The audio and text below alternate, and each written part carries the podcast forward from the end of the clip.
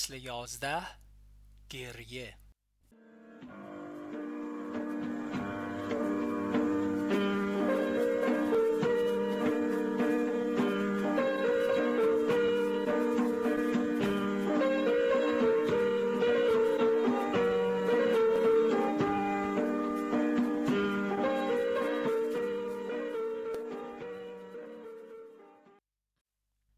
یکی دو روز بعد از آمدن رفیق نقی قبل از ظهر در اتاق کار مشغول بحث بودیم که در خانه را زدند. شیرین خانم! شیرین خانم! از نظر همسایه ها آن ساعت باید در خانه تنها می بودم سریع دویدم تا در را باز کنم که نیما آرام اما با تحکم صدایم زد کفشاتو درار سرپایی پات کن. آنقدر در بحث غرق بودم که متوجه نشدم کفش های کتانی فرار را به پا دارم در خانه کفش های کتانی به پا می کردیم تا زمان فرار سریع بدویم. این کفش ها را در بیداری و در خواب به پا داشتیم. به سرعت کتانی ها را درآوردم دمپایی پوشیدم و در را باز کردم. منیر خانوم همسایه دست چپی بود. پرسید چرا تنها نشستم و می‌خواست به این بهانه به درون خانه بیاید. آمدنش غیر منتظره بود. نمی توانستم بگذارم که داخل شود. اتاق میهمان خانمان در اشغال رفیق چشم بسته بود. جایی برای پذیرایی از او نداشتم. با سرعت توضیح دادم که شوهرم بیمار و در خانه است و برایش آش پختم. از زندگی در خانواده های سنتی یاد گرفته بودم که وقتی شوهر زنی در خانه باشد آن زن همسایه ای را به خانه راه نمی دهد. با این عذر منیر خانوم که تقریبا داخل راه رو شده بود خودش را عقب کشید و نگاهی انداخت و گفت دختر جوونیت حروم نگن تنها نشین تو خونه. بخی بیا پیش ما. احساسم می گفت که چیزی پیش آمده است. همسایه کناری برعکس همسایه روبرویی کاری به کارم نداشت. دخترش بود که به رابطه علاقه نشان می‌داد که او هم در سفر بود. حالا چطور شده بود که خودش به سراغم آمده است؟ کنجکاو شدم. راست میگی بذار غذای شوهرم رو بدم. خوابید میام پیشتون.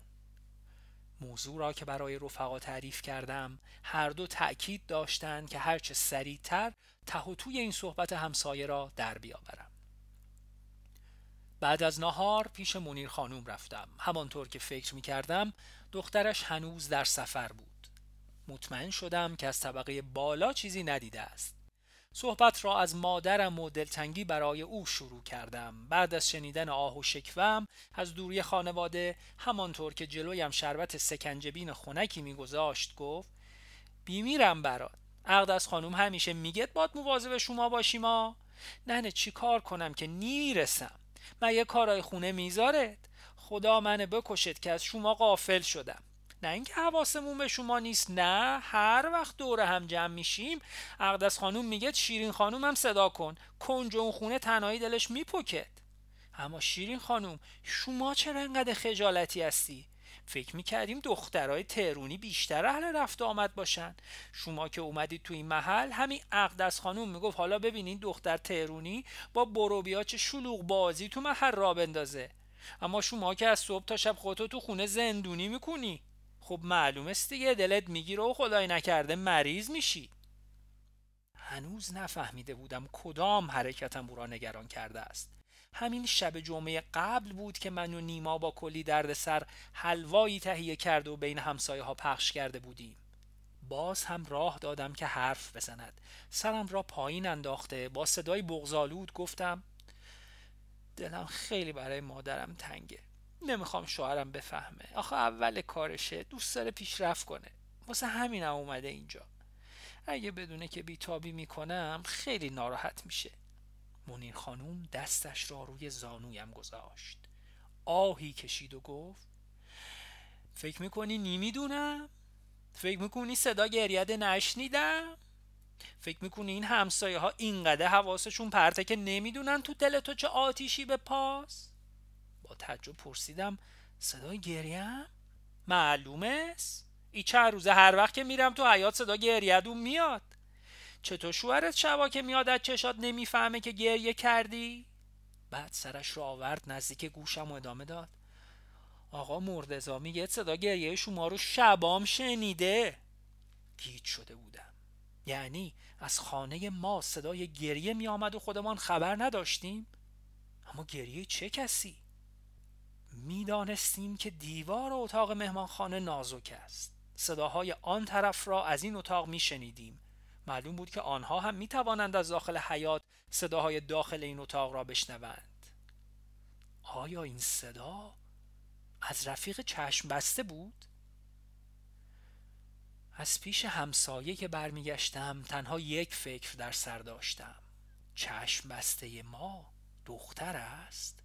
پسرها که گریه نمی کنند اما چه پیش آمده که او اینطور بلند گریه می کند که همسایه همان را شنیده است. علی و نیما با تعجب به شنیده هایم گوش دادند. علی از نیما پرسید تو چیزی دیده بودی؟ نیما جوابی نداد. در فکر بود. قرار شد پیش رفیق رفته و جریان را بپرسد. کنجکاو بودم تا علت را بدانم. اشک ریختن در خانه تیمی غیرعادی بود. شریک باید در برابر هر مشکلی از خود توانایی نشان می‌داد. اشک نشانه ناتوانی و ضعف بود. اگر اشکی هم ریخته می‌شد کسی نباید می‌دید. فکرم مشغول این سوال شد. ناراحتی رفیق از چیه؟ تنهایی؟ غم از دست دادن رفیقی؟ یا چیزی دیگه؟ کاش نیما وقت بیشتری را با رفیق چشم بسته میگذراند. اگر چیزی هم بود می‌توانست به او کمک کند. آیا او به نیما چیزی خواهد گفت؟ شب زمان برنامه نویسی نیما از قول رفیق دلایلی برای گریه کردنش آورد که قانع کننده نبودند. فهمیدم که نیما چیزهایی می‌داند و نمی‌خواهد به ما بگوید. ضمن صحبت نام رفیق پری از زبانش پرید. فوری سعی کرد اشتباه خود را تصحیح کند. اما نام پری مرا مشغول به خود کرد. پری پری این نام برایم آشنا بود.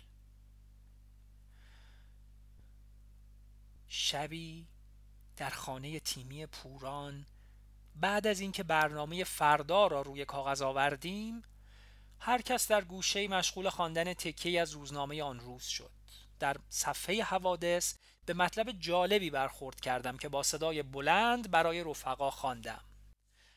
مردی که با ماشین شخصی زنی را دزدید و در جاده های اطراف تهران قصد تجاوز به او را داشت که بر اثر ضربات کشنده همان زن به سرش زخمی و به بیمارستان منتقل شد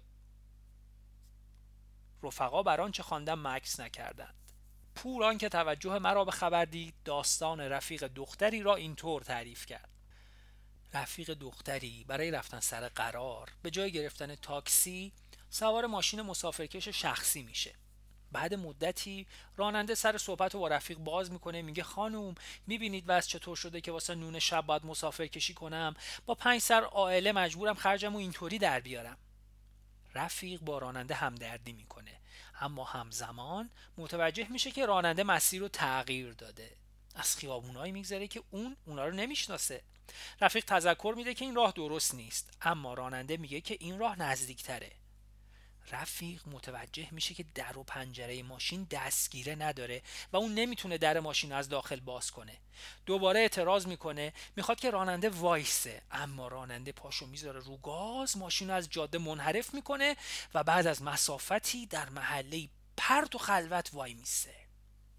راننده پیاده میشه به سمت رفیق میره و در ماشین رو از بیرون باز می‌کنه. رفیق دختر اسلحه کمریشو در میاره و مردو تهدید می‌کنه. راننده که انتظار زنی مسلح رو نداشت جا می‌خوره. عقب عقب میره و میفته زمین. رفیق با تهدید سویچ ماشین رو ازش می‌گیره خودشو به شهر میرسون و از محلکه جون سالم به در می‌بره. بعد از تمام شدن صحبت پوران میان رفقای تیم بحثی در گرفت. یکی از پسرها معتقد بود که رفقای دختر نباید ماشین شخصی سوار شوند. خطرناک است و احتمال درگیری بالاست. تمام صحنه درگیری به صورت فیلمی از جلوی چشمانم میگذشت. فکر می کردم اگر مردانی که زنان را می دزدند و در بیابان به آنها تجاوز می کنند فقط یک بار با زنی مسلح مواجه شوند دیگر هرگز جرأت چنین کاری را به خود نخواهند داد. پوران از سکوتم متوجه شد که بحث را دنبال نمی کنم. نظرم را پرسید. فکرم را بلند بر زبان آوردم. رفیق پسر گفت رفیق فکر کردی با این شیوه میشه جامعه رو تربیت کرد؟ عصبانی گفتم می‌دونی خیلی از زنها به خاطر همین ترس شبا بیرون نمیرن؟ می‌دونی چقدر کاراشون رو باید محدود کنن؟ یا یه پسری رو پیدا کنن تا اونا رو تا خونه برسونه؟ مثل خود من. خونه ما تا کوچه تاریک و خلوت بود. هر بار با خودم فکر می‌کردم اگه کسی حمله بکنه چیکار باید بکنم؟ تنها به امید اینکه اتفاقی نمیافته تمام اون سالا از اون کوچه گذشتم. دوباره رفیق پسر منطقی و اصولی جواب داد رفیق. اما راهش این نیست که زنها اسلحه حمل کنند پراهش چیه؟ از ترس تو خونه بمونن؟ می‌دانستم که حرفهایم غیر منطقی است. واکنشی است به فشار همه آن شبهایی که دیر به خانه برگشته و آرزو کرده بودم که اتفاقی نیفتد. صحنه ای را که پوران توصیف کرده بود می توانستم در ذهن تجسم کنم. حتی قیافه راننده را. آدم بدبختی که فلاکت از سر و رویش میبارد آدمی که حاضر است در برابر هر قدرتمندی التماس کرده و خود را کوچک کند و در برابر هر ضعیفی با بیرحمی قدرت خود را به نمایش گذارد در ذهنم قیافه و چشمهای وحشت زدش را وقتی با باز کردن در ماشین نگاهش به اسلحه رفیق میافتد مجسم می کردم. اگر من بودم با این آدم رزل چه می کردم؟ آن رفیق دختر منطقی ترین کار را کرده بود. او موظف بود خود را حفظ کند. من اما غیر منطقی بودم. دلم نمی آمد او را به این آسانی رها کنم. به او می گفتم لخت شود و لباس و کفشهایش را توی ماشین بگذارد تا مجبور شود تا سر جاده پا برهنه و لخت مادرزاد بدود. از این تجسم خندم گرفت. پوران حرفی نمی‌زد. اما از چشمایش خواندم که او هم به شیطنتی در ذهنش مشغول است. بعدها فهمیدم که نام آن رفیق پریست با دانستن اینکه رفیق چشم بسته همان رفیق پریست احساس احترامم به او بیشتر شد. پوران گفته بود که پری دختر زیبایی است. کنجکاویم تحریک شد تا او را ببینم. روزی که رفیق برای رفتن به دستشویی از کنار اتاق ما رد می شد تخلف کرده از لای پرده او را نگاه کردم. چادر سرش نبود. وقتی برگشت از دیدن صورتش یکه خوردم.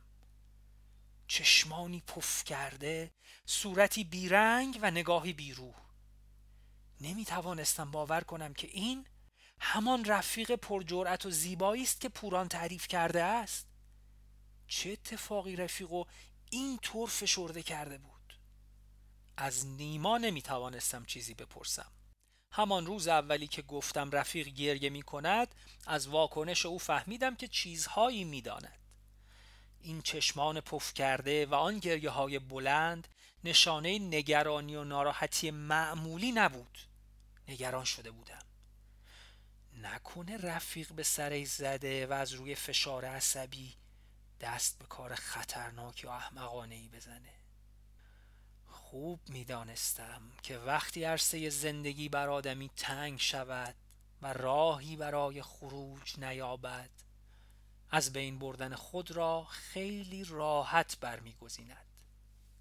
آن شب با همین نگرانی و افکار آشفته به خواب رفتم. از جایی دور صدای گریه می آمد در میان تاریکی از پشت پرده بیرون آمدم. به راه رو رسیدم. باید رفیق را بیدار می کردم همه جا تاریک است. با دست روی زمین به دنبال پاهایش می گردم چیزی را نمی بینم یک بار دستم به پایی می خورد آن را تکان می دهم واکنشی نمی بینم دوباره تکان می دهم چرا رفیق بلند نمی شود چرا؟ دوباره تکان می دهم رفیق بلند شو. رفیق! شیرین شیرین! خیلی سرق بودم. علی و نیما بالای سرم نشسته و نگران نگاهم می‌کردند. علی اشاره کرد نیما آب آورد. دهانم خشک بود. مثل اینکه چیزی را به یاد آورده باشم پرسیدم رفیق چشم بسته حالش خوبه؟ خواب بودی شیرین از نیما خواستم سری به او بزند هر دو با تعجب نگاهم کردند نیما نگاهی به ساعت مچیش انداخت و گفت می‌دونی ساعت چنده؟ اولین بار نبود که این کابوس به سراغم می آمد. خواب ثابتی بود که هر بار در آن اتفاق تازه‌ای می افتاد. همیشه صدای گریه ای از دور می آمد. می رفتم تا رفیق چشم بسته ای را بیدار کنم. نباید او را می دیدم نمی توانستم صدایش کنم. تنها بدنش را تکان می دادم یک بار پایش را یک بار دستش را. بعد از چند بار تکان دادن رفیق بلند می شد و از اتاق بیرون می آمد اما رفیق یا سر نداشت و یا سرش بدون صورت بود. این کابوس از زمانی که به اصفهان آمده بودم دیگر به سراغم نیامده بود. تا این شب. صورتم را با دست پوشاندم. علی در کنارم نشسته و در سکوت به من گوش می‌داد. پاشو صورتتو بشور. وقتی دوباره به اتاق بازگشتم شنیدم که به نیما می‌گفت از فردا وقت بیشتری برای رفیق چشم بسته بذار. نزار تنها بمونه. خواب از چشمانم رفته بود. می ترسیدم بخوابم و دوباره همان خواب را ببینم. نگهبانیم را با علی عوض کردم. شب خونکی مطبوعی داشت با آسمانی صاف و پرستاره. به حیات آمدم چادر را به دورم پیچیدم و روی پله نشستم. آشفته بودم. دیدن چهره در غم فرو رفته پری و خواب پریشان امشب خاطرات سال قبل را در من زنده کرده بود. پس از ضربه هشت تیر پنجاه و پنج ارتباط های سازمان از هم گسست. هر روز خبر مرگ رفیقی می آمد برای تیم ما اصلا روشن نبود که از سازمان چه بر جای مانده است.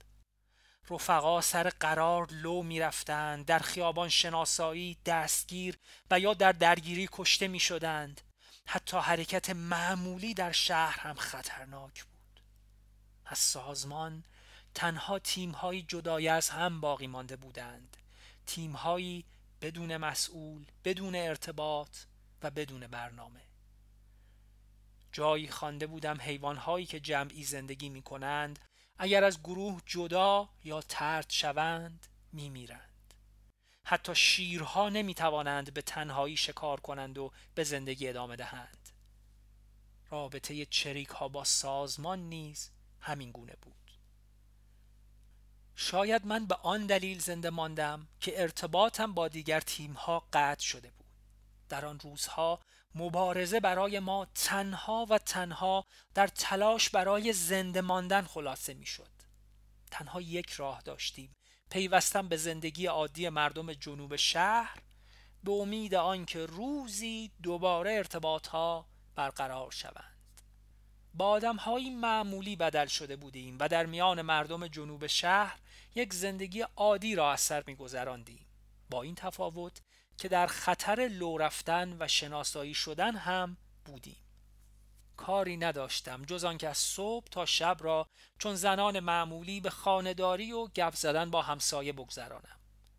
در خانه‌ای که زندگی می کردم امکانی برای مطالعه نبود. حتی خرید روزنامه در محلی که زندگی می کردیم شک برمیانگیخت.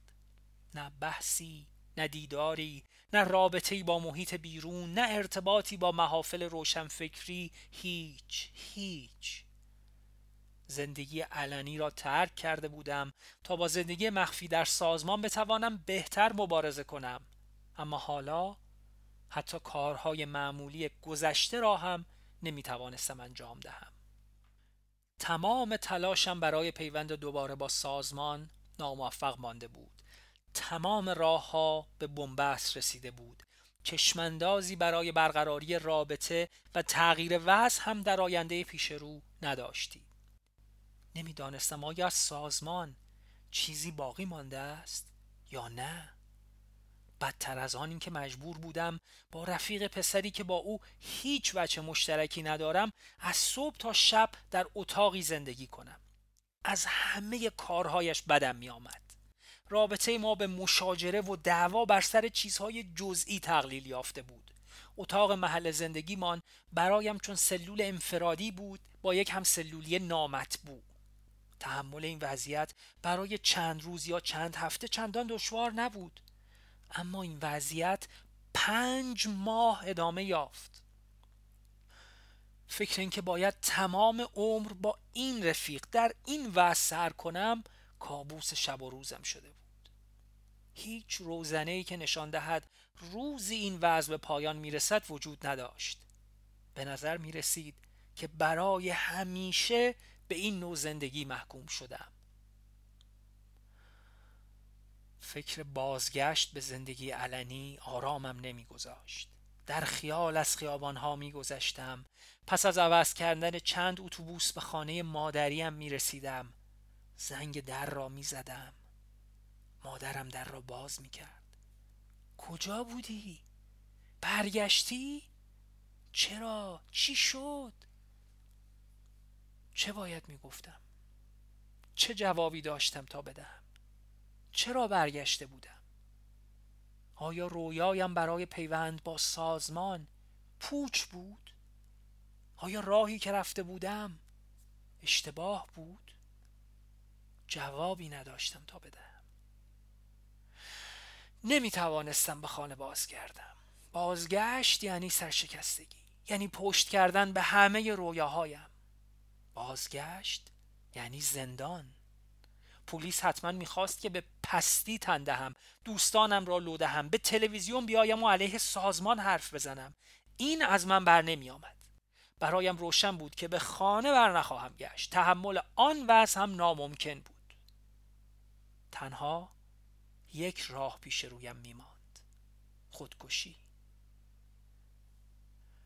قرص سیانور را بارها از زیر زبان به زیر دندان سرانده بودم.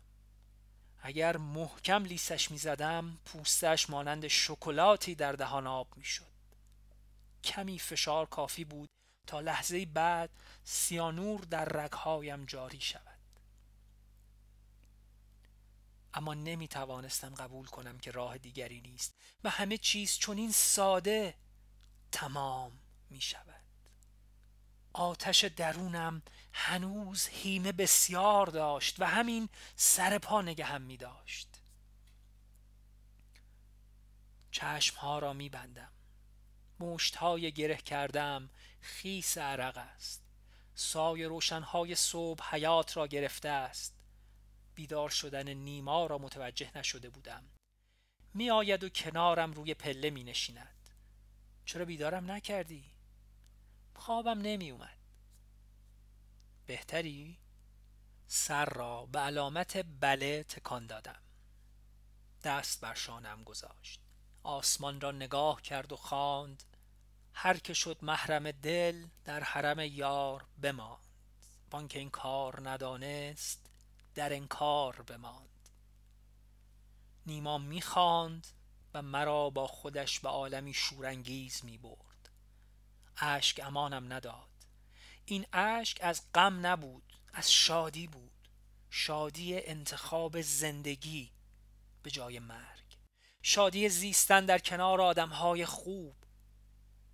چرا زندگی یک روز آنقدر نفرت انگیز و روزی دیگر اینقدر زیبا جلوه می‌کرد؟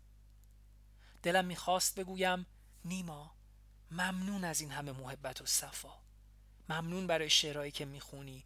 ممنون برای شور زندگی که با خودت به این تیم آوردی. خود را مدیون علی هم می‌دانستم. مدیون سوالاتی که در ذهنم کاشته بود و چیزهایی که یادم داده بود. دلم می‌خواست نیما را در بغل بگیرم و احساسم را با او قسمت کنم. همان گونه که مادر، پدر و دوستانم را در اوج غلیان احساس بغل می کردم اما بغل کردن رفیق پسر در خانه تیمی مجاز نبود. پس سر را پایین انداختم چشمهایم را بستم تا این لحظه را برای همیشه به خاطر بسپارم.